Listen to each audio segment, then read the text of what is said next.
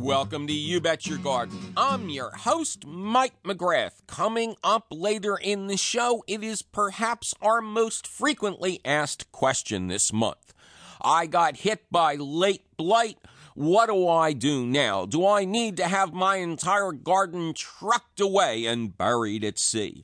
We'll answer that question of how not to get disease to come a-calling again in future generations and talk about cleaning up your garden in the fall in general.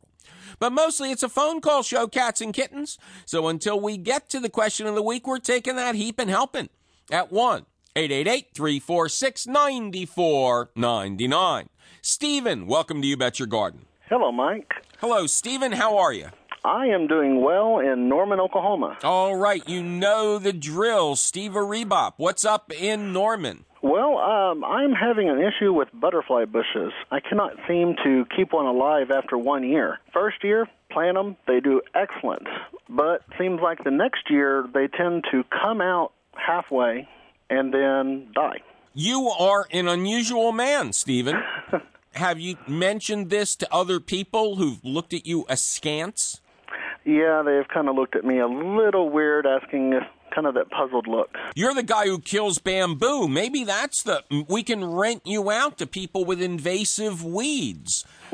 Well, I'm not kidding. This is really unusual. A butterfly bush, many people even consider it an invasive because it's so hard to kill. So you're buying butterfly bush, and you're buying it in the spring. Yes.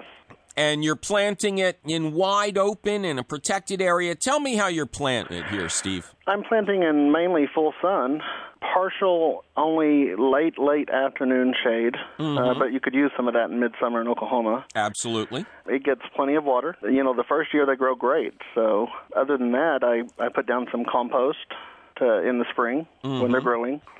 They seem to do well. Now, do you kill everything, Stephen, or is this I have a wonderful garden, produces thousands of tomatoes a year and corn and green beans and everything. I just can't seem to get butterfly bush to come back. I mean, they come back in the spring, and they tend to grow, and then we'll get that late-season frost, late winter cold snap or early summer cold snap. Well, I mean, your summers are hot and your winters are cold. Your winds are hellacious. And other than that, your soil is poor. I mean, it's a paradise for gardening. So first of all, congratulations on all the other stuff. Now, do you do anything to it at the end of the season, at the end of the summer, when it's all covered with blooms and stuff? Not at the end of the summer.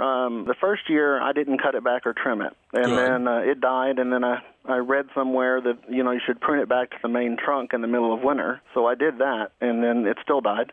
The third year, I did a less aggressive pruning. Same result.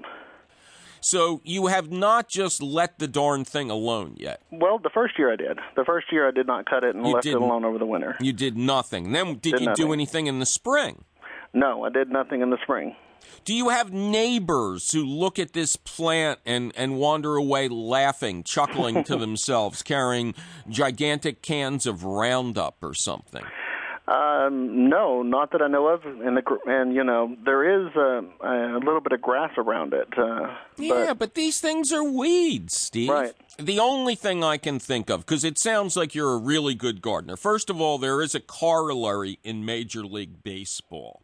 Sometimes the fielders who can make the most phenomenal catches.